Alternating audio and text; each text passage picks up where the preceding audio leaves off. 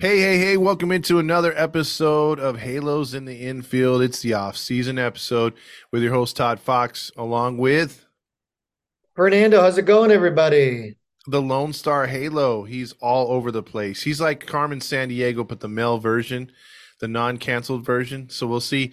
Maybe he's got recasted because you never know exactly where he's at. Sometimes you see the New Jersey background, you may have a Louisiana one. He's all over the place, people. I'm currently in Memphis, so See? I didn't pull out like a Memphis background. I don't know what that would be. Maybe would it be like Beale Street? It could be Bill Street or it could be a fat Elvis on a toilet. Oh, there you go. Shout out to Graceland and Honoring, half the people who live here. honoring the king. Exactly. All right. So, with that being said, we've got some Angels news to talk about. If you haven't heard, uh, there's been quite a few trades and also uh, pickups here by the Angels, and we're going to get into them. And we'll have Fernando start on that because uh, there's been an awful lot of news and a lot of speculation too. So, we're going to touch on all that in this episode, and then uh, probably some more news and notes and more speculation on our point. So, or our part. So, let's get started, Fernando. Well, uh, let me first start off because I need to get better about this. Make sure to rate and review the podcast. Give us a five star review wherever you found this podcast. Tell your friends, check out the merch, follow us on all of our social media platforms, and make sure to follow our friends over at Catella Chronicles as well while you're at it. Wow, you know what, dude? That is perfect because you summed everything up right away. That's something we should be saying every episode, every time we're on. So I appreciate that little reminder right there because obviously five stars helps us out big time. All right, Fernando. Well, let's let's take two. Let's start this one out, brother. What you got? All right, so I we haven't exactly done a formal recording since these moves really started. So it started off with the Angels signing Tyler Anderson to a three-year deal. He's going to be getting just over 13 million a year. Now, let's start off by like your raw thoughts. So Tyler Anderson obviously had a stellar year with the Dodgers. I mean, it literally can be understated how solid of a year it was. Now, Tyler Anderson has been around the block for a little while. The Dodgers weren't his first team. Uh, I believe he was with Pittsburgh as well. Um. Yeah, so Colorado, Pittsburgh. Uh, he was with the Giants. He was with Seattle, and then he was with the Dodgers last year. Now he has a career. Um, go where to go? A career 4.16 ERA, which is serviceable. It's not stellar. It's not bad. It's serviceable. But last year, he had a 2.57 ERA with the Dodgers. He, had, he also had 15 wins and five losses. He started 28 games last year and pitched 178.2 innings. So he was dependable. He was reliable. He went out there every few days, took the ball for the Dodgers, and gave some pretty lengthy outings if you're going to have 178 innings pitched. I agree. um, the one thing I'll say about that, if you want my raw thoughts on it right away, is I like the numbers 15 and 5. Um, uh, the 257 ERA is, uh, I think, a product of Mark Prior and the Dodgers Stadium. Uh, it's pitcher's ballpark. Uh, I like it. The only thing that is kind of got me a little, uh, you know, perplexed a little bit is it's another lefty to add to the rotation. It's not all bad, but um, you know, I, I think if if he can get out of there with an ERA of 3.54 with us, I think it's a win. Anything over that, anything over, you know, maybe close to a four is not good. I'd like to see him pitch at a 3.50 and, and below, but you know, three again, I'll take that. He's a serviceable pitcher, and like you said, how many pitchers have the Angels in the Joe Maddon era, the last part of Mike Scioscia, have pitched over 150 innings, you know, or 120 innings even. So a, a, a guy that we're getting that you said is very dependable, pitched almost 180 innings. Um, sign me up for that. Yeah, I mean, he's overall a winning pitcher. His career is 44 and 43, so not by much. We're essentially talking about a 500 pitcher. Yeah. But here's the thing he doesn't have to come here to Anaheim and be the dominant guy, at least in year one. You know, maybe if Shohei Ohtani gets traded or becomes a free agent and leaves, then maybe we could have a situation more, uh, talk more about him potentially needing to be an ace. if you know guys like Patrick Sandoval or Reid Detmers can't step up in that mythical situation. But what I will say is, at next season, he really just needs to be a number two, number three, number four kind of guy. You know, this is assuming no other deals are made. Now, you and I uh, talked for a couple hours yesterday off record, and we had talked about the fact that now this is going to be a very, very lefty dominated starting rotation. Mm-hmm. You know, you have Jose Suarez, Patrick Sandoval, Reid Detmers, Tyler Anderson, and then you have guys like, you know, Ky Bush who are waiting in the wings. So you, you not only are going to have a log jam coming up in the organization now, because as I stated, you know, Ky Bush, and then in terms of right handers, you have guys like Sam Bachman, you have uh, uh, Chase Silseth. Mm-hmm. Uh, you had Jhonathan Diaz, but for whatever reason, they non tendered him. So he's no longer in the organization currently.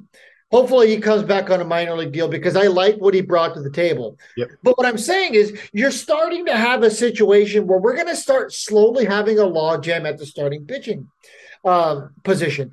Now, that's something we have not been able to say in Anaheim for a while. Yeah. The other advantage, uh, you have Griffin uh, Griffin Canning potentially coming back for three weeks before he gets hurt again. So you know you never know what's going to happen with him. Maybe he gives you six weeks instead of three weeks.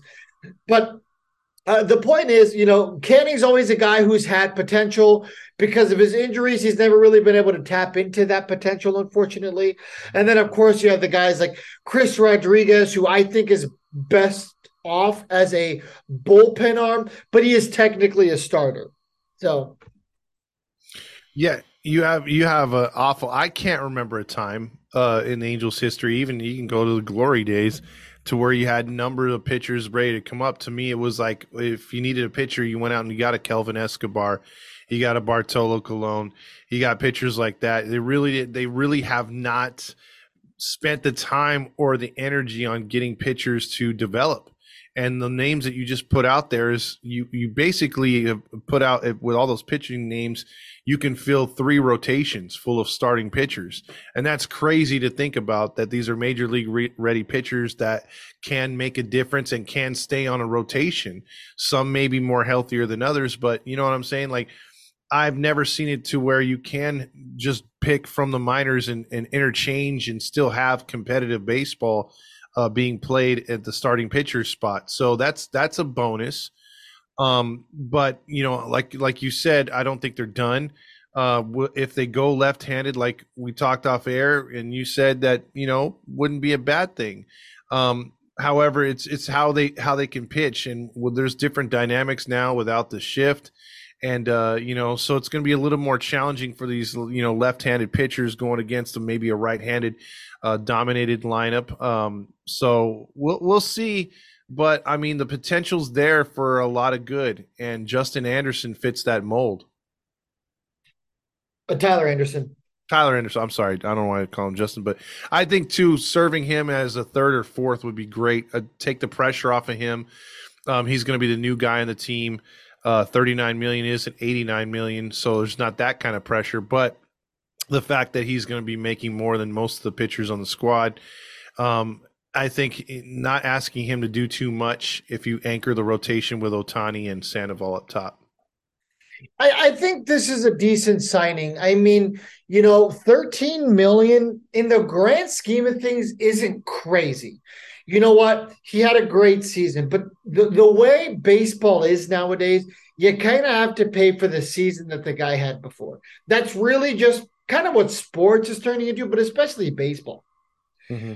Um, but yeah, th- this is a decent sign. You know what? You're all in on this guy. The problem with the Angels has been that they've been giving out a lot of these one year deals, these prove it deals. And the problem with the Angels, they're not a prove it type of team. They don't consistently get these guys who, you know, were good or who have potential. They sign them and then they succeed here. That does not work in Anaheim, and it really hasn't as far as pitching, starting pitching for a while. It's kind of worked with guys in the bullpen, you know, and, and there's guys who they get lucky with, like Parker Bridwell, if you remember him in yeah. 2017, was great. And then they brought him back and he wasn't very good, and he just kind of fizzled out eventually. Mm-hmm. You know, and then bullpen guys. You had guys like Blake Parker or Hansel Robles or David Hernandez. Those guys were good. You know, they were picked out of the waiver wire, came here, given an opportunity, they did well, and then they were either flipped or just they got rid of them eventually. So I, I don't know, man. Pitching is just so difficult today. It, it, with the way baseball is, it's almost like running backs in the NFL. It, it's just a revolving door. You get lucky, and sometimes these pitchers catch lightning in a bottle and they figure it out, or sometimes they're one hit wonders. They get paid and they fizzle into irrelevance. Yeah, I think the days are gone back in the day when you'd have a Jim Abbott, Mark Langston, Chuck Finley hang out for about five to six seasons. I think asking a rotation of a of, of dominant guys like Glavine Mold, uh, Mold, uh, Glavine Molder, Glavine Smoltz, and I'm forgetting the third pitcher that they had uh, back in the day, Braves. Huh? Greg Maddux. Yeah, Maddux. There you go. Um, you know, when you have guys like that, I think the last one to do it was Hudson Mulder and Zito. Um, but when you when you can hold on to three dominant pitchers like that, it's very hard to do in this league. Um, you know, guys are like you said, revolving doors. Um, you know, it's it's it's hard to keep a rotation together like that. But when you can, it's something special. And, there's a chance here that we may have something here special. You know, we might be able to have Ohtani long term with Sandoval long term and Ky Bush, you know, or it could be Silseth or stuff like that. I'm kind of, you know, being optimistic for once and thinking this thing could can last for a while. That Perry's building a good foundation of pitching, and then it's just going to have to fill out with the lineup and and the and the bench and the depth. You know, uh, I have faith in what he's done with the bullpen. It seems like you know the arms that comes up because, like you said, they're getting away from those one year deals. They're kind of investing more in long term guys or guys through the system. So it's definitely a different culture around here and will it continue moving forward? Will we continue to get this building blocks? Because it, it, just feels like there's something brewing with the Angels. In a good yeah, we'll talk a little bit more about like how we feel these moves are going to pay out when we get to the others because mm-hmm. this is just move number one. But what I will say is that this is a good move. Mm-hmm. You know, will 13 million be a little bit of an overpay? Perhaps, but 13 million can also be a bargain if he even has a shred of the season he had last year. I mean, if we're talking about 12 wins, eight losses, I'll take that with like a 3.6, 3.7 ERA, and he was our number four guy. Mm-hmm. I'll take that. Even if he was our number two guy, you know what? I'll take that. He's going out there, he's staying healthy, he's giving you a chance to win. You know, and uh, nowadays, wins and losses really aren't a good way to determine a good quality pitcher. You know, I mean, look at Nolan Ryan. I mean, I don't, did he ever lead the league in wins? He may have like once or twice. He was always on crappy teams. You yeah. know what I mean? The California Angels weren't very good when he was here.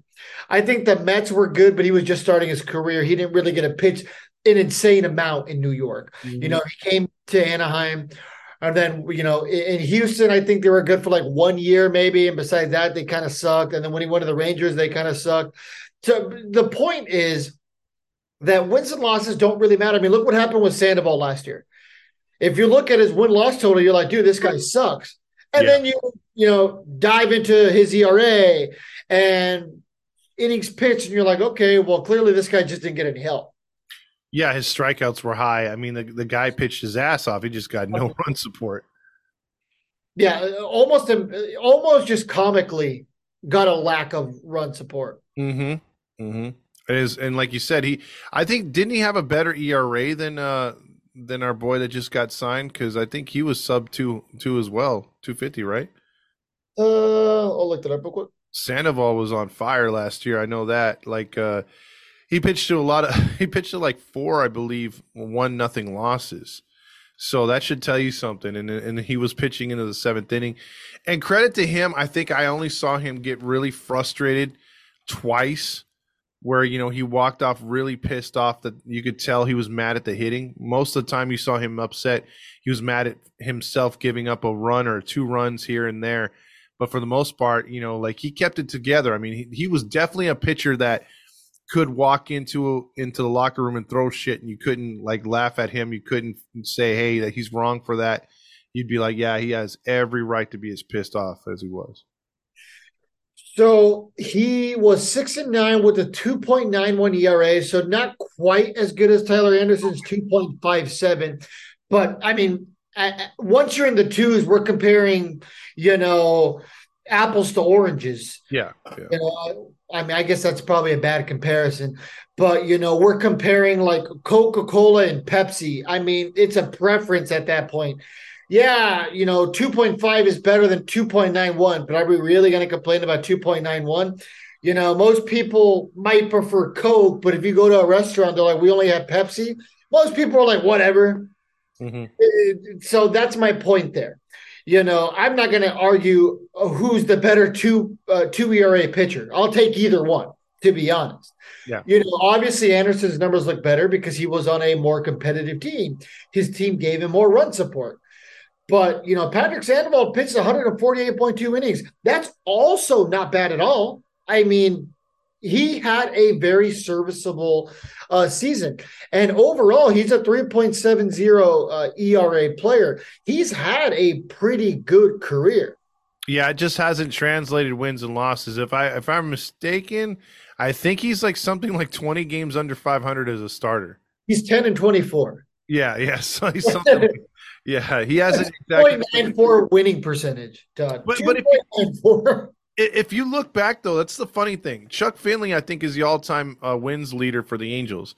But if you look at 150 wins, yeah, and I think Jered Weaver's like 149 or so. Yeah, he he fell like one or two short. But Chuck, it's funny. His career. That's why I think he's Sandoval's Chuck 2.0 because if you look at Chuck's career, the first couple seasons, he didn't exactly rack up the wins.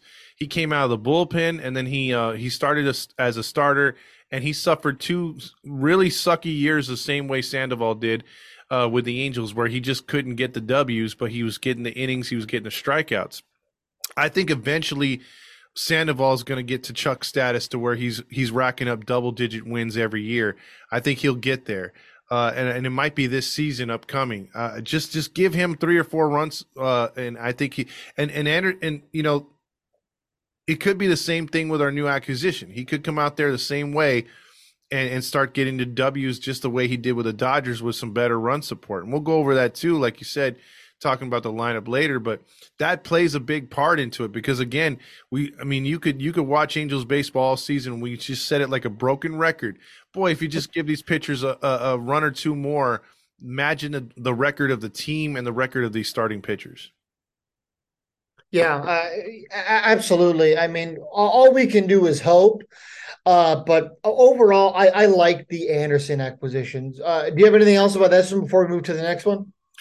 No, I think we covered most of it. Yeah, I, I mean, I like Justin now the in the rotation. Okay, so uh, Gio Urshela mm-hmm. was the next move that was made. I mean, what it was the next day. Mm-hmm.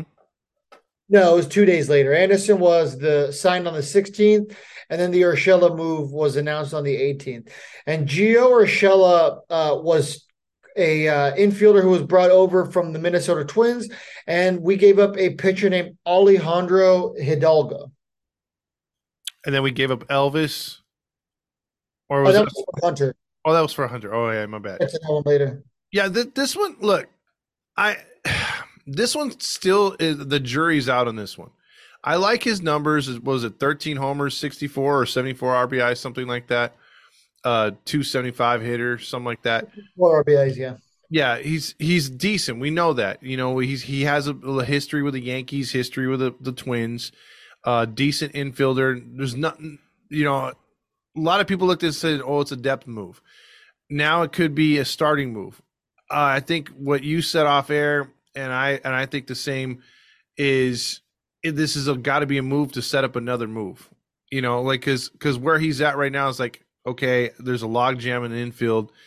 I I do like the acquisition. Don't get me wrong, but I just I'm right now perplexed on where they exactly you're going to put him because I don't see him as a platoon guy. I don't I don't I don't feel like some of the early writers that wrote about this move saying, "Oh, well, Rendon, it'll be when Rendon um, gets hurt." Yeah, gets hurt, platoon, whatever. I don't see them platooning Rendon. I, I think you have to put Rendon out there almost at least if you're playing seven games a week, five of the seven, or if you're playing six games a week, four of four of the six or five of the six. I don't see him platooning, dude. I don't either. You pay Rendon way too much money to platoon him. Now it's a little different. Maybe if this is like the last year or two of his contract and he's getting up there in age, he's like 36, 37. So you need to take him off his feet a little bit. That's different. But we're still talking about, about a guy who's what, 31 years old, maybe 32 for mm-hmm. Rendon. He still has four more years, I believe, on his deal. And he has not really earned the $90 million he's gotten in his first three seasons because he's been injured. Mm-hmm. You know, you can say whatever you want about, well, he had a solid 2020. He wasn't paid to have a solid 2020. He was paid to have an MVP caliber season. You know, he got some MVP growth, uh, MVP votes, great, but it was a shortened season if we're not going to count the Dodgers or we're going to put an asterisk next to them, we're going to put an asterisk next to the 2020 Anthony Rendon because that's ultimately what the entire season uh, for 2020 deserves. 2021 hardly played. 2022 hardly played. I'll give Rendon a little bit of credit because he came back at the very end to serve his suspension, and you know what? He didn't have to do that. He could have been selfish and been like, "Nah, I'm good, man. I'm going to hang out here in my uh, in my house in Texas." Quick, whatever, you know Quick question on that one. That's a very good point. Uh-huh. With, to you, was that the first time because of the way he's spoken out about not caring about the fans, not caring about what people think? Do you think that's the first time that he's put this team ahead of everybody and including himself by by making that move? You know, it's really unfair to put that kind of stuff on Anthony Rendon. Like, I know a lot of people are going to be like, well, you guys do it all the time. What I always say about our podcast and our page is that we take what fans are feeling at that exact moment of time, unfiltered, and throw it into the universe. That's why a lot of people like our page. How we feel is how they feel, and we just throw it out there. And they're like, "This is what I feel right now." Mm-hmm. So I, I, we clown on Rendon a lot. So this was definitely encouraging to see a a team first mindset. I, I think he is a very team oriented guy. You know, he seems to have the guys laughing when he's in the dugout. I mean, the guy hit a left handed home run to lighten the mood of a game that realistically, you know, we were killing. Was it the Rays? Yeah, it was a Rays. We were blowing them out.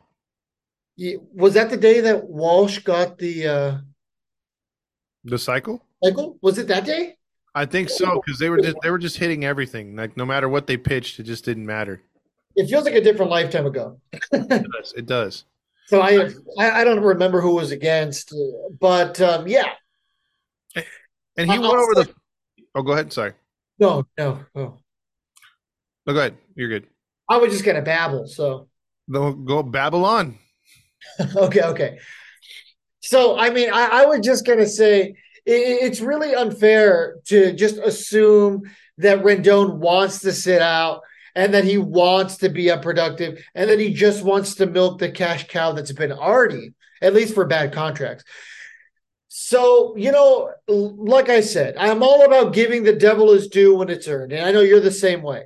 We'll call people out, we'll call the team out on BS. But when a player or the team or even Arte Moreno does something positive, we're always first in line to praise the move. So the fact that Rendon did come back, you know, against the odds, because he he had a season-ending injury, right? Mm-hmm. He came back against the odds, and he even played what two games? Yeah, he he actually got in the lineup for at least I think it was six to eight at bats, so that's not bad. Yeah, exactly. So you know what, man, I'll, I'll tip my cap to him, and I'll say that hopefully this was a good momentum shift for him. Hopefully, this kind of gave him that little bit of taste of competitiveness. Not because the team was, you know, competitive at the, the last series of the year, but because he, competed against the odds.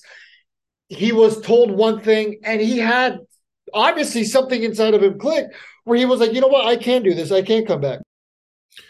Yeah, and I think he won over some fans there towards the end when they got into that fight with the Mariners. Uh, he was first out of the dugout. He didn't have to be there. He had a cast on his freaking arm and swung with his cast. So I think that you know when we did the post game and we did other stuff after that, you know, people kind of tied the tide kind of changed a little bit, and I think that's what I is frustrating to Angel fans is they want to see a little bit more emotion out of him. They'd like to see him give an interview or two. I think I think this team has too many guys that just either don't talk English and don't want to do an interview, or they just don't want to do an interview. You know, Trout's a very quiet guy. You know, Tani has too many cameras on him as it is. I wouldn't I wouldn't expect him to give an interview, even if he was fluent or comfortable speaking English, like most of these players are. You know, they're they're, they're comfortable in their native language, and that's understandable. Um, but my point being is, you know, I think they just need more vocal stars in this team. And I think Rendon, if he were to turn the page and have a good season, not even an MVP season, let's just say he puts up 25 home runs and, and 89 RBIs. I think every Angel fan would sign up for that.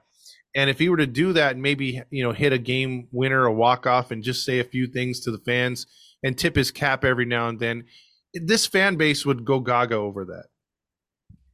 Yeah, I mean, God, give me a 280 hitting season. I mean, I, that, that's not incredible, and you're not getting paid about 280.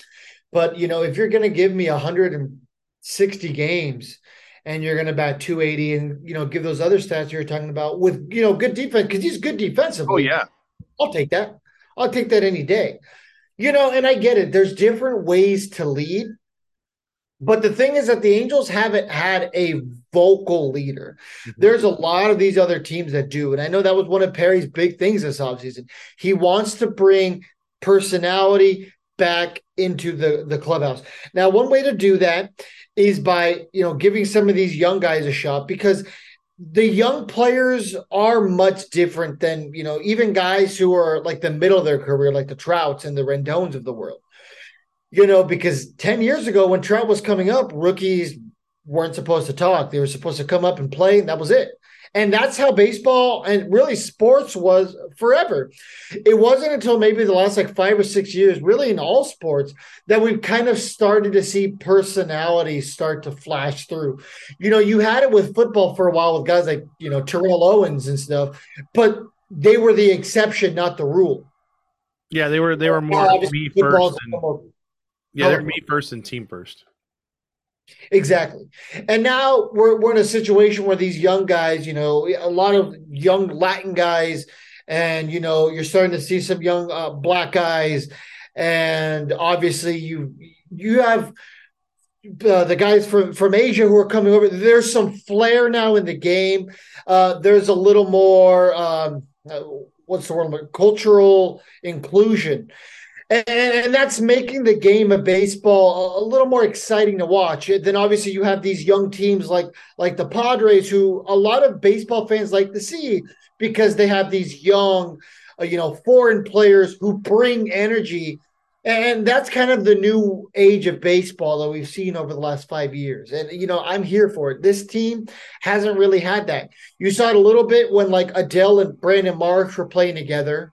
Mm-hmm. Um, and you know, you started to bring the other young guys in. You know, you see with like Suarez and some guys like that. But um, yeah, I, I really think that some personality will really go a long way to helping this organization. Yeah, it's the let the let the kids play movement, and and like you said, the Padres, a few other teams, the Red Sox from a couple years ago. Um, if you're out there, it's, it, it gets not only the American-born players hyped up, you know, because when you look at the Padres, I mean, every player on that team was going crazy and having a good time, and that's what you like to see. The Phillies were a little bit like that. Uh, so if if you get everyone you know pumped up, you get rid of the whole unwritten rule kind of BS, the whole like this is your grandfather's baseball. If you lose that kind of aspect, I think it's good for baseball. Baseball's got to change with the times. It's beginning to with some of the rule changes, trying to get the game a little faster. But um, going back to Urshela – uh, where does he fit in here? I think that that one is still a question mark in my book. I, I like this signing. Um, if he was, if he's depth, I don't think it's a good move. I think he's got to play almost every day, and uh, but where do you put him? And so I think it's an incomplete for me. Uh, if I'm going to give a grade, like if you're giving me a grade on Anderson, I'm going to say that's a B plus, A minus type move. Uh, but on Urshela, I have to have that at incomplete because we just don't know where he fits yet. Yeah, now he's primarily been a third baseman for the bulk of his career. He he had a couple games at shortstop, uh, but I think I remember reading a tweet. Uh, I think it might have been by Ken Rosenthal, uh, saying that uh, Perry says that Urshela's sec- uh, second best position is first base. Uh, so if that's the case, maybe it's a first base move, and you know, obviously that kind of adds another ripple to this. You know, the organization isn't sold on Walsh. We have that in good authority. Why? Who knows? Maybe it's because of, of his injury. Maybe they think it's a lot more severe. Uh, maybe it's because of his inconsistencies. He's really hot and then he's really not. Maybe it's because they truly don't think that he has what it takes to hit left-handed pitching. Mm-hmm. I'm not exactly sure. The way I view it, if that is the case, then Walsh is probably a trade chip. Yeah, because had they not made that other move with the Brewers, I would have thought, you know, if Urshela's going to move to first, maybe Walsh goes to right or left. Yeah. Yeah, but obviously then the other move took place. Correct. But um, yeah, Ur- Urshela is a solid big league player. So he is worth was worth 3.1 wins above replacement last year. He took a 501 at bat, so it's a large sample size. Uh, like you said earlier, he hit 13 home runs. He batted 285 and he got 64 RBIs. So, you know, if he's going to be batting seventh or eighth for you, that's not a bad place to be. He has a 338 on base percentage and his career is 321. So he gets on base. He takes the walks. Um, so this is a good move in that sense. They gave up almost nothing to get him. They gave up a minor league pitcher named Alejandro Hidalgo, and uh, he is a career 4.64 uh, pitcher in the minors. And what he was born in 2003. So he's obviously very, very early on in his career. I mean, he hasn't made it beyond uh, Inland Empire yet, which is low A. So we're talking about a guy who's four years away. Three, three or four years potentially. And that's if all goes well. But obviously, like we already said, we're going to have a situation where we have a little bit of a logjam brewing in terms of starting pitching and in terms of the bullpen. So you can afford to get rid of some guys like this, even for Gio Urshela, who's only under team control for one more year. I, I, the one thing that just snaps out of me, it's not even the home runs or the RBIs, it's the 285.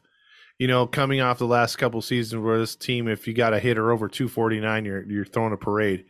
Uh, you know, 285, your on base percentage, like you're talking about walks.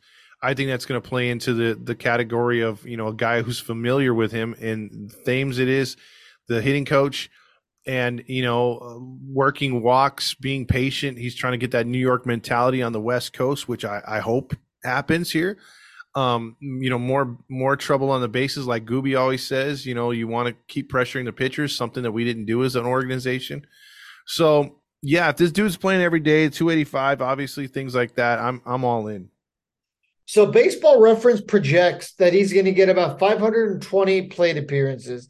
They're projecting he's going to hit 14 home runs, so he'll have one more than last year, 60 RBIs. They're projecting him to bat 271 with the 320 on base percentage. I'll take that in a heartbeat. I agree. Give Absolutely. me right.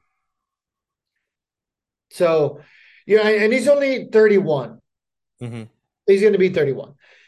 So, you know, he's about to hit free agency. So this is a prove it year for him.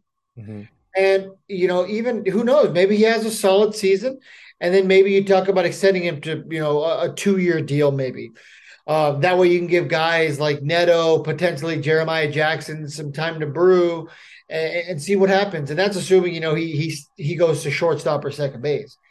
Um, you know, if he is going to first base, well, then that's a completely different situation. But like you said, this is definitely a, a question mark move. Not in the sense of it's a bad bad move. I think you know if we're looking at it for what it is, and if you're truly going to use him every day, this is a B B plus move. But you know you're going to have to find a consistent home for him because he's proven throughout his career that if he gets consistent at bats, he'll be a productive major league player. And that's what the Angels need. You know what? I said last year during the offseason that the Angels need to stop getting the big name and start getting the right names. And this is an example of the Angels not getting the big name. This is them getting the right name. This isn't the sexy move. This isn't Carlos Correa. This isn't Xander Bogaerts. but this is a guy who's going to help your team progress in a positive direction because we've already talked about Tyler Anderson and Gio Urshela, who combined are over seven win above replacement players. And we haven't even talked about Hunter Renfroe yet. So being conservative, these two guys alone are going to give you about six wins, and that's being conservative. And it's actually, you know, like I'm bra- glad you brought that up because not only is it not overshooting and getting the Carlos Correas, which may or may not be the right moves for this particular organization at this particular time because the in we're being in flux with the, you know the potential trade or not potential trade potential sell and all the other stuff that's going on along with Artie, but also we're not bargain basement shopping. So we're not going with the players that you talked about earlier in the show. Dexter Fowler. Yeah, where you're just getting guys who may it's not a prove it a contract, it's a can you still do it? You know? and we get those kind of contracts. So uh I do like this because we're we're we aren't, you know, we're not giving up a lot and we're not giving up uh the future and we're still getting a solid player for at least a season. And then we have our option of, hey, do we want to keep this guy a part of the Angels? Did he fit in really good, or or is this a guy that's just going to be a stepping stone, like you said, for Neto and other guys in the organization? And either way, so be it. Yeah, because we're helping him and he's helping us. Exactly. You know, he's going to want to come here and he's going to want to prove going into his first free agency that he has what it takes to get a big contract, right? That's the goal for everybody. Correct. So you know, we'll see what happens with him. And that's the same thing with our next move. I believe Hunter Renfroe is also a free agent after this year. Mm-hmm. Now, Hunter Renfroe was acquired from the Milwaukee Brewers, and we gave up Janson Junk, Elvis Peguero, and Adam uh, Seminaris. So we're essentially talking about two mid pitchers, if you will. Mm-hmm. You know, I don't know if you've heard that term, Todd, since you know you're a grandpa, but uh, you know, mid is what people my age or high school or college people say for average. Yeah. Okay. I, I didn't. I didn't know. I'm, I'm educated. Um, stop mansplaining. Um, no. I, oh, here we go with this shit again. no, I think. Uh, look, Elvis left the building for me last year. I didn't have any faith in him. He just he was a wild pitcher with a lot of potential. I think Janson Junk is another guy that was in the Met, uh, Yankee st- um, system uh, a lot of potential, but you know couldn't find you know the plate at times. It's time we pass guys like that along. Now I don't have the scouting report on the on the other uh, you know prospect that we sent towards them, but you know hey Milwaukee got three pitchers out of it. Maybe they can resurrect one of those guys, and and the the future comes through as well with a prospect. But I think for what we got, Renfroe, if you're going to read his numbers off, is very solid. Yeah, so I remember Hunter Renfroe as a Padre. Um, his defense back then was not the best. Um, people claim that his defense has gotten a lot better. He was he always had a strong arm. Yep. We're talking like a Yasiel Puig type of arm in the outfield. And you know, say what you want about Puig's playing style, but the guy had a great arm. Mm-hmm. Same with Cole Calhoun, great arm. So Hunter Renfroe is going to give you that same kind of thing. Seems like he's kind of become more accurate with his arm, which is good. The Angels have not had the best defensive success in the outfield over the last couple seasons. You had Justin Upton, who was a defensive liability. Obviously, you know, Trout's good when healthy, but he's not great at defense anymore. And I think the health is one of his biggest issues. Mm-hmm. And then you have Jo Adell, who will either rob a home run in between his legs while doing a cartwheel, or he's going to miss an easy pop up. You know, there's no in between with Jo Adell. He makes a stellar play, where he, you know, he makes some amazing diving catch, or it's just. Yeah, you hold your breath every time the ball's headed his way, even even on a ground ball. Because I've seen a couple ground balls headed his way and they go under his legs. And I'm like, ah, oh, shit, there's a triple. Yeah, because at least with Jo Adell, whenever that ball's hit to him, it's going to be something worth garnering a reaction. you know, it's either going to be yes, what a catch, or it's going to be uh yeah, it's one of those where you're at the where you're at the stadium and you see like like if you if you hit a ball up the center field and the let's let's just say there's a runner at first base and you hit one in the center field, Trout's on his way to get it, and you I look towards the runner to see if the the advanced runner gets to third. You know what I mean? Like I'm watching if, if there's going to be potentially Trout trying to gun him out at third, or if the runner's going to be able to make it to third, whatever, like that. When it's Adell, I caught myself watching him the entire time, not focusing on the base runners. I'm like, okay, is he going to safely secure the ball and throw the ball to the correct cutoff guy? yeah, exactly. Exactly what you said.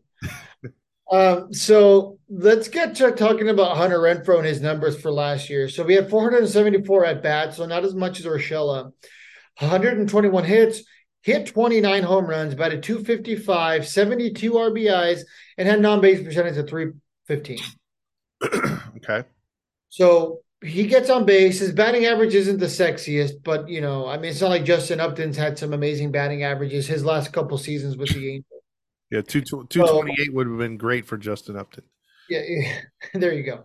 Uh, you know, the fact that he got 72 or 72 RBIs last year, I'll take that. Getting on base, uh, you know, 31% of the time, I'll take that too. You know, we just need somebody to come over here, provide us some above average defense. You don't have to make any sexy catches, but make the routine plays, which it seems like Renfroe has done a better job of you know, hold the runners from advancing from, you know, second to third, which he has the arm to do that. Um, and, you know, he has the potential to hit 30 homers a season. You know, I think he's going to be more in the 25 ballpark, but heck, I'll take that too. You know, it, it's a good move. Like you said, you gave up three pitchers, two of which just have potential, and then one of them was a minor leaguer. So I think Janson Junk one day will be a solid major league pitcher we just you know don't have the time for that right now. We need to prove to Ohtani that we're trying to win right now. If you want to keep him long term, and if he does leave, well, you need to be able to win. So you plug these two guys in the lineup. Like you said with Urshela, you could have him around seven or eight. You could do the same thing with Hunter Renfroe. Hunter Renfroe wasn't batting one through five in the Brewer lineup. Uh, maybe every now and then, but he was more towards the back of the lineup. No pressure on him uh, you know, again, uh, he was shifted on. I think when I did the show with Catella Chronicles, they said he was shifted on over 400 times. So you're not going to have that luxury with him. So uh, you, you'd imagine his average would go up, and he's probably an everyday hitter. He's not going to platoon too much. Adell's going to have to steal at bats from him with his, you know, resurgence or good play. So you know, it's a plus plus because he's going to push uh, Adell to make the most of every at bat that he can get. Uh, Renfroe's a proven starter. Uh, now you have an outfield with Taylor Ward, who's who's pretty decent and who's uh, in right now, or I think he's going to move to left. And Renfroe, it's one of those two. Renfroe's um, going to right. Yeah, Renfroe's going to right. You got Ward in left, uh, which is, is pretty decent, and you got Trout in center. You could platoon with or or have defensive substitutions later on.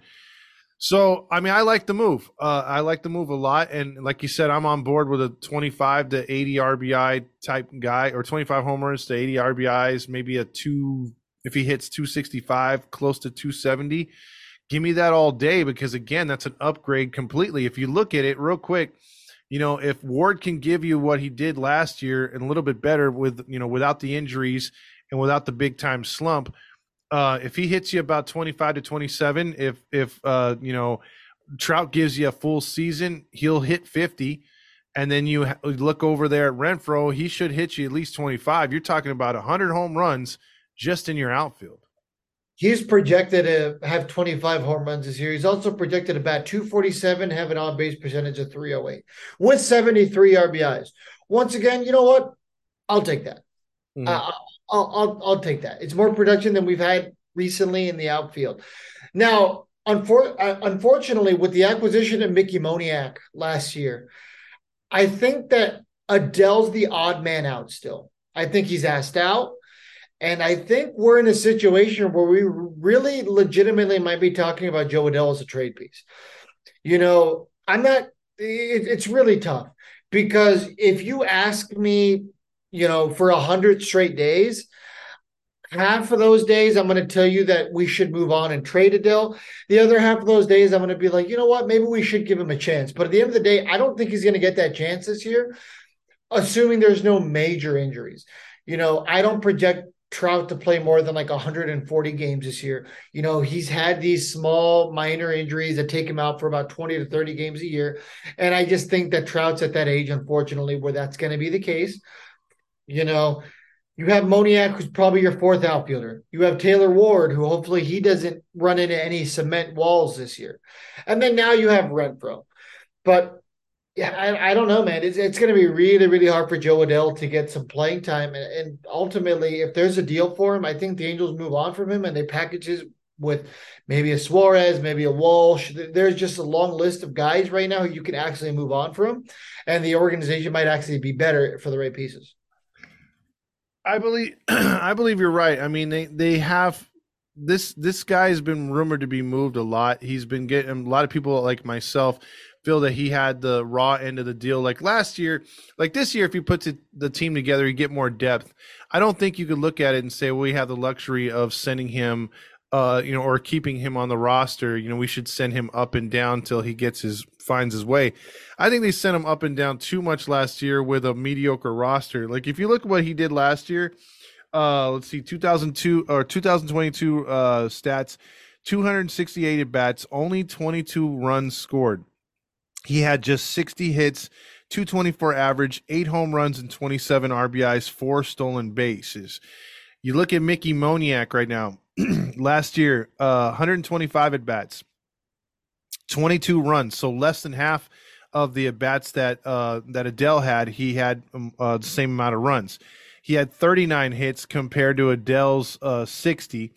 Uh, he had eight home runs and 20 RBI, so nearly the same stats all the way through. Five stolen bases, but he had a 312 average combined with uh you know uh the Phillies and Angels. So he actually hit really good with the Angels when he came up. My question to you is if you're going to go with Adell or Moniak, which one do you go with? Are, are, are you sold on Moniak just getting his opportunity with a new team? Like like basically, let me rephrase that. Do you think a change of scenery helped Moniak get in because we saw him make strides before he got hurt again uh, because he was doing really good. He's probably one of the Angels' hottest hitters for a two week period. Um, do you think that change of scenery is going to get Moniak to where the Phillies thought he was going to be? And do you think Adell getting a change of scenery can get him where he's got to be? I don't think Moniak's ever going to be a uh, what the Phillies expect him to be. I mean, he was what the first overall pick. Mm-hmm. Uh, I, I, don't think he's ever going to be what you expect out of some a pick like that but I do think he might be able to be a, a Taylor Ward type guy with so maybe that change of scenery does help him. Maybe Mickey Moniak's the piece that that that gets traded. But at the end of the day, one of those guys is the odd man out.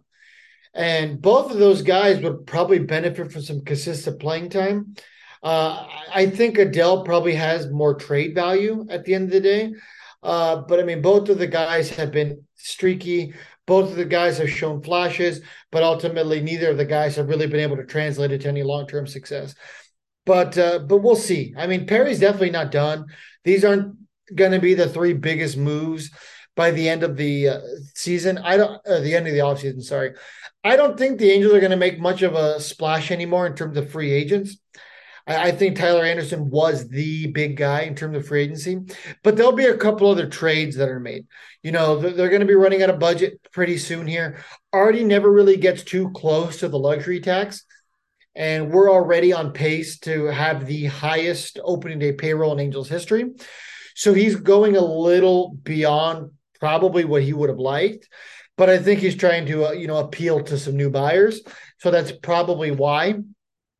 But you know, assuming there isn't a new ownership group who's already taking form and gives Artie the green light to just keep on spending to get the team to contention, um, I, I think Perry will have to get smart with his moves as he starts running out of capital. Let's just see the roster goes in the way it is right now. Obviously, there's still a lot more changes that are going to take place. Do you do you uh which one do you keep up since we're on this Moniak and Adell thing real quick uh, before we get back to Hunter? But which one would you give the nod to? Like as far as like if you had to pick one to be on your opening day roster, which one would it be? Man, that's really tough. Um, I'd have to look at what Moniak's numbers are like in AAA. But the thing with uh, Jo Adell is, as of right now, he's been a 4A player. Yeah. What I mean, we'll send him down to AAA, and he's doing pretty good there. You know, it looks like he has his confidence back. He's hitting dingers. He's, you know, he's playing some average defense, and then you call him up to the show, and it's like, duh, how do I make that catch again? yeah. Oh, go ahead. So I, I, was just gonna say, so it really depends. I'd have to look at Moniak's AAA numbers, but assuming he's probably along the same lines, which I would imagine he probably is if the Phillies moved away from him, I don't know. You know, we're essentially talking about those same player. Yeah, I mean, though Moniak's numbers, his averages are only around hovering around 250, 240. In AAA? Uh, yeah, in AAA. So it's not like he was tearing it up. Like at least in uh in the stats that we have as far as uh you know with our boy Adell, he did a lot better in when he was down there in in AAA. Like he was tearing it up close to 400 at times. My only thing with Moniak is if if I would probably start him on the major league roster only for the fact that if he's going to come in, he's you know we trust his glove a little bit better and the speed factor. I mean, he could come on and pinch run, and uh, he's to me he's smarter on the bases. So many times last year we saw Adell just make boneheaded moves where he ignored a go home sign and stopped, or he waited too long on a fly ball to judge if it was going to fall or not um, you know, getting into uh, just stupid pickles.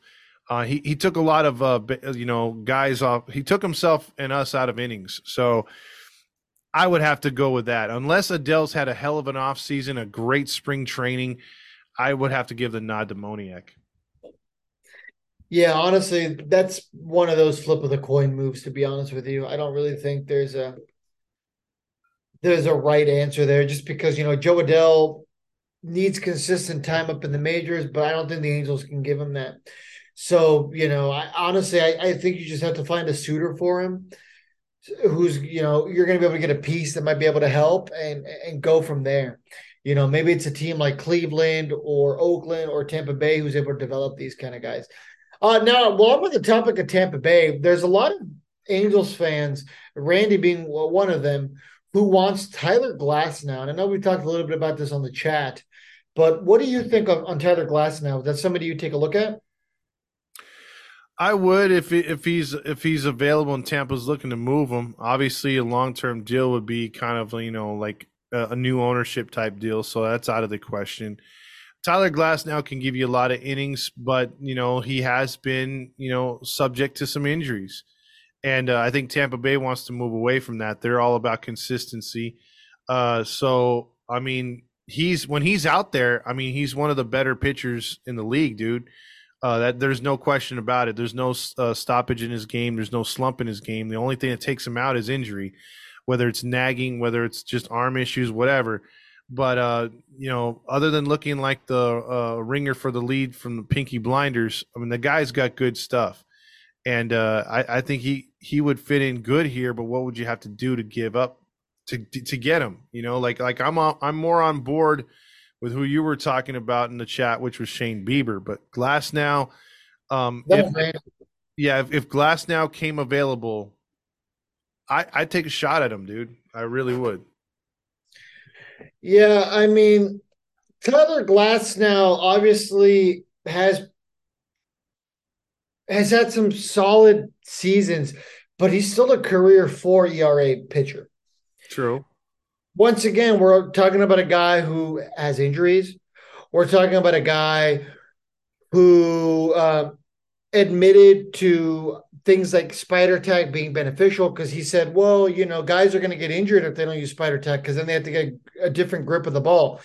Then they get rid of spider tack and he immediately gets injured.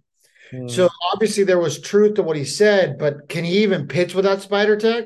oh well, Fernando, he had a 1.35 ERA. Yeah, well, he pitched six innings. So yeah, in two games. I mean, it, it goes back to me. The, the the Pirates when they had all these guys, and and you know um, the name ex- escapes me. The one that went to uh, you know they had Jameson Taillon. Uh, obviously, he's in New York. Uh, the pitcher that went to the Padres. Um, you know, yeah, Musgrove. Yeah, Musgrove. Yeah, Glass. Now, these guys are good, solid pitchers, and change of scenery helped them out. Um, with with him, you know, saying what he said and then coming up with injury, yeah, it's that's concerning. But I mean, let's just say, you know, it's kind it's kind of hard to say, you know, Tampa's not in that position where they're Colorado or they're Pittsburgh to where you know they're going to be sucking and they're going to be looking to move the guy. Now they might move him for the right price and might right players now, uh, considering it's the off season. But once they get going, the Glasnow sweepstakes are going to be gone. I think uh, because that's a team that's the American League East. Uh, they're going to be contending, and so if you're going to make a move on a guy like that, you'd have to do it this off season. You have to do it during the winter meetings. So you'd have to trust that you know that what you're getting back and what you're giving up is going to be equal or better value for you. And you got to trust that Glasnow is going to turn it around from last year. And that's a that's a big question mark. I know, like you said, Angel fans are very warm on that. But again, what are you going to give up? And can you trust him? You don't want to get into an albatross to where you gave up too much and you don't get nothing back. Yeah, I mean, if it's up to me, there's really almost no move that I'd. Well, I mean, if we're talking about like a Gio Urshela kind of move where you know we give up like somebody low in the minors for Tyler Glasnow, then sure. But the Rays aren't going to do that. They're going to want some return for him. So I, I just don't think the return will be worth it. If we're going to give up guys like you know, Ky Bush, Luis Rengifo, and um, Jose Suarez to get Tyler Glasnow, I'm going to say no because th- that's the kind of package you're going to need. Yep. You're going to need a guy who's right on the cusp, like Ky Bush, a guy who's been there and kind of done that, like Luis Rengifo, and a guy who just needs more reps to become really dominant, like Jose Suarez.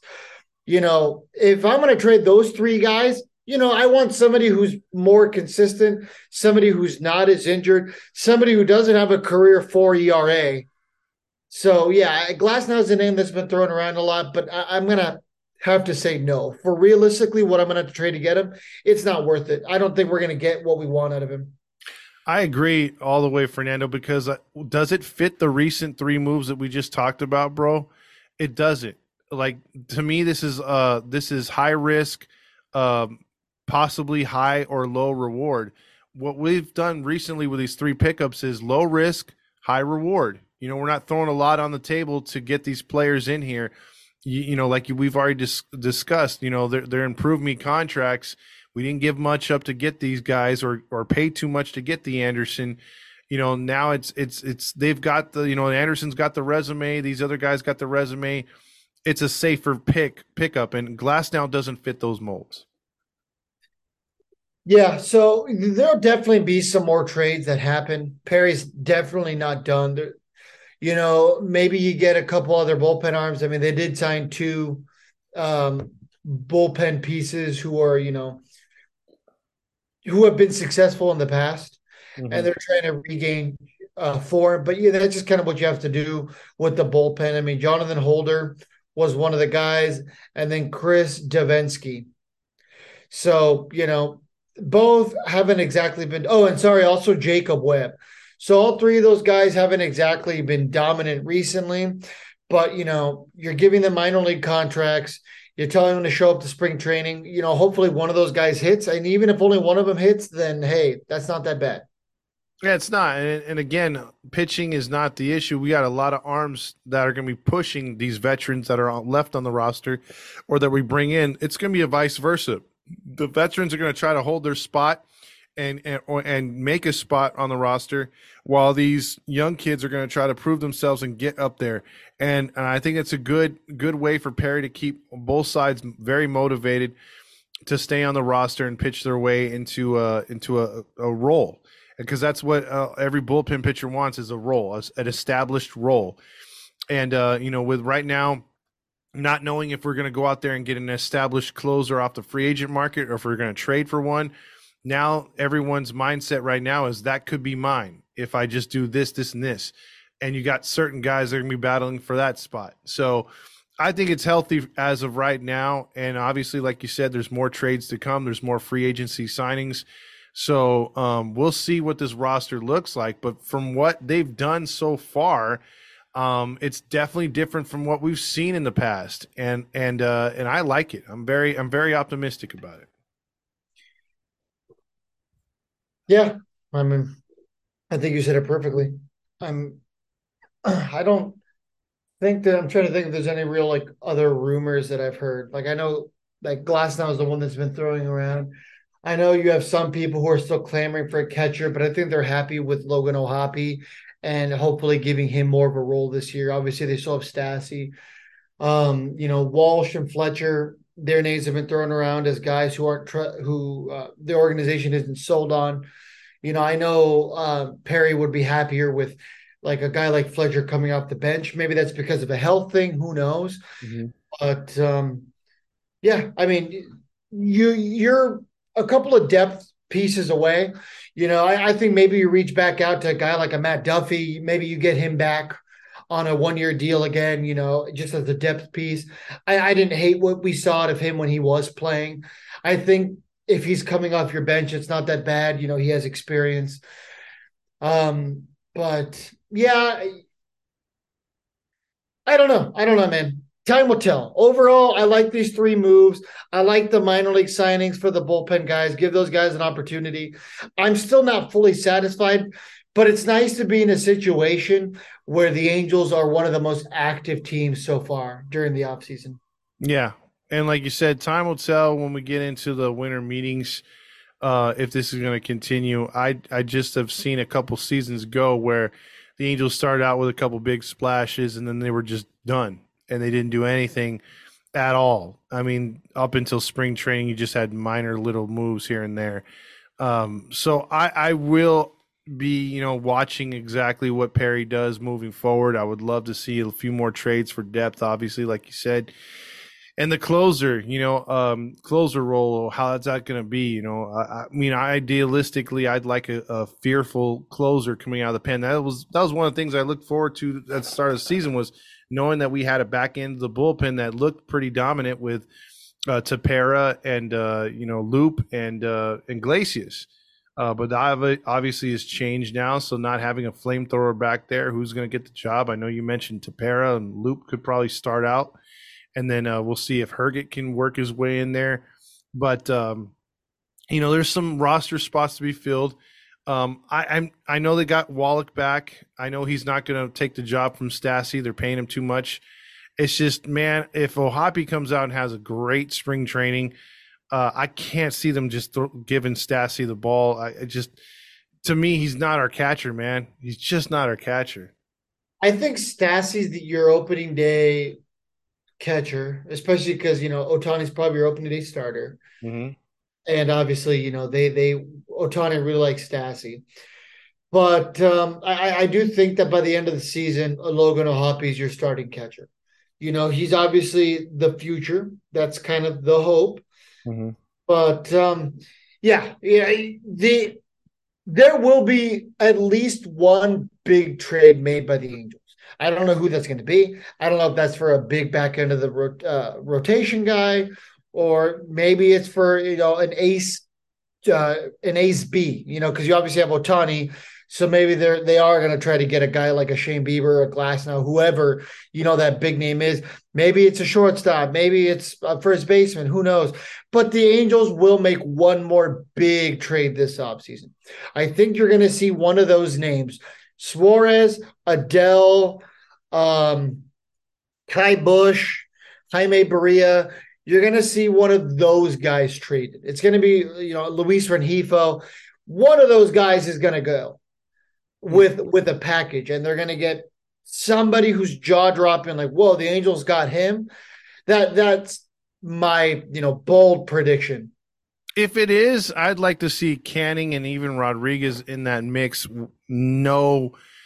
Bush, I really want to see him in an angel uniform get the oh, opportunity. I mean, I, I know you have to throw it out there because it makes sense, but you know, being being uh, greedy and, and just being sentimental, I would love to keep him on the roster and let him start his Angel career, much like Sandoval did, and and throw because he just again he he looks like a like the prototypical scary left-handed pitcher, man, and, and he's got great stuff. I'd hate to lose him unless we're getting unless we're getting a really good haul with proven players uh, you know, not just one guy, if he's part of a big package, then I don't want to do it.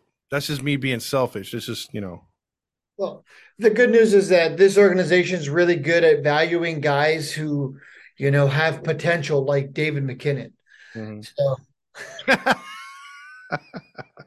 yeah, that that's one of those moves that they made. I'm like, God, dude, that's gonna bite us. I mean, he went to Oakland, so you know he's gonna, especially now, you know, hearing like, well, you know, they're not sold on Walsh. Oh, okay, so maybe we should have kept MacKinnon. You know, did he? He he only had a sip of coffee.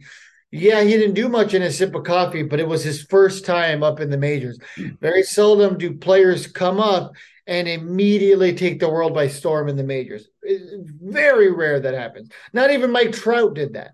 That was very disappointing, and I'm glad I'm glad you brought him up because MacKinnon was like, okay, he started out hot. He did start out hot. He he you know hit the ball, and then when the pitchers got a, a you know a couple, um you know uh what is it called uh, when they got the book on him a little bit, and he got a few major league bats. They started to bust him in and stuff but the one thing he did do, he did adjust and start working walks, and he was taking pitchers deep into counts, maybe striking out every now and then, but he would work walks.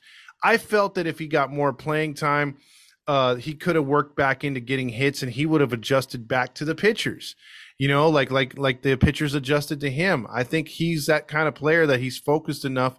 He'll make the subtle changes to change up his his uh, at bats and and get a little smarter in the box so yeah, I'm with you. I think they they gave him not enough time to maturate up here, and they kind of rushed him out, which doesn't does it did not make sense then. It does not make sense now because the type of hitter that that the Angels are looking for, he fit the mold as far as being a patient hitter in this new uh, lineup with the new hitting coach. I'll say this about MacKinnon. Oh, by the way, he's a free agent right now. Oh, is he? Yeah. Uh, he was released by Oakland.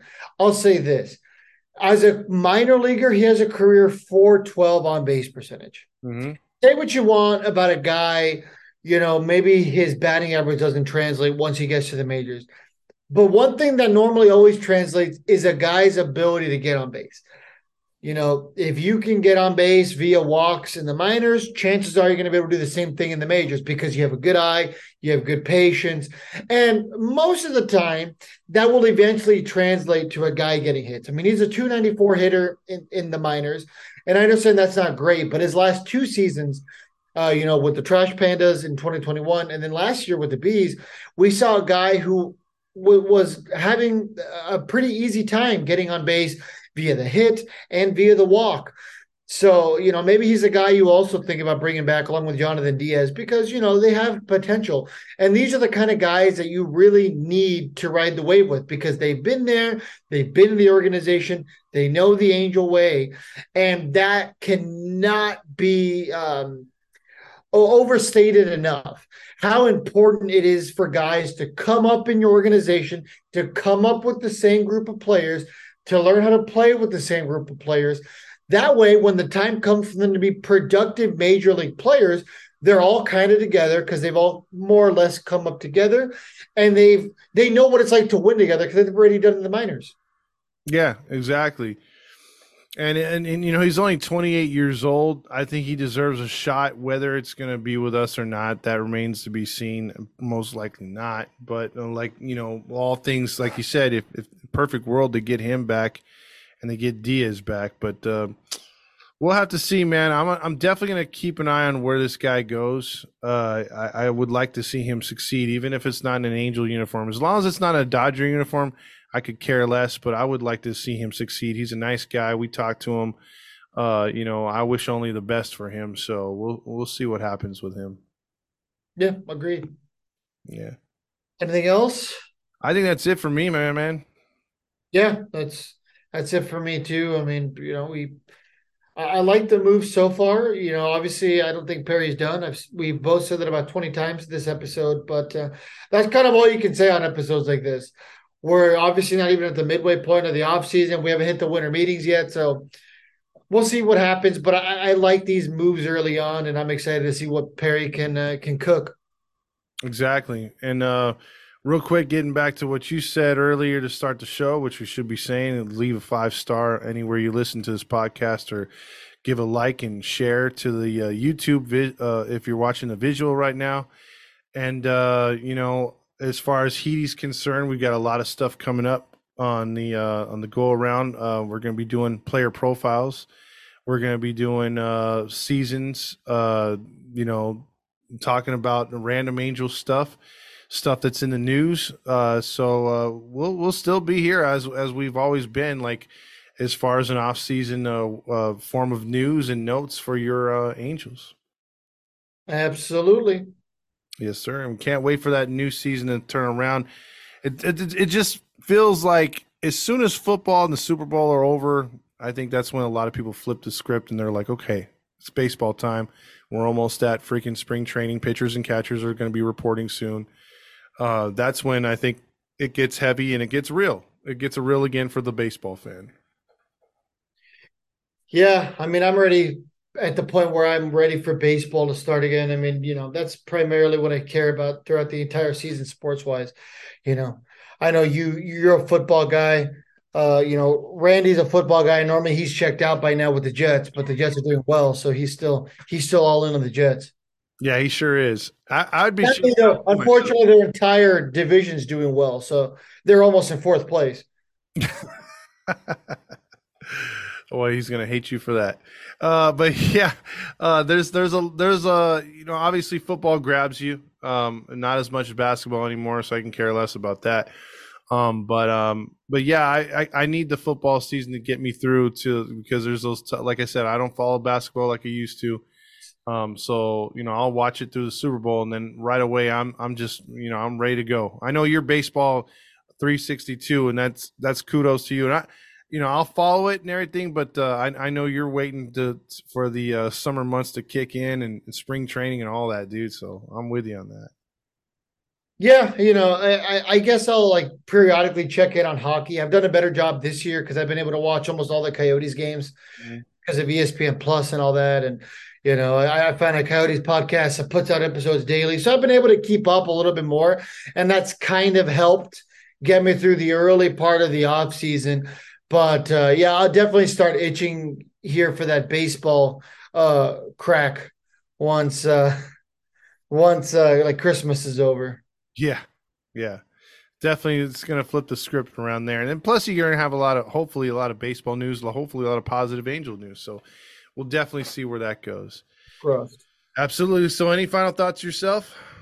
Uh, no. Thanks everyone for tuning in, and uh, hopefully, you guys had a good Thanksgiving. Yes, sir.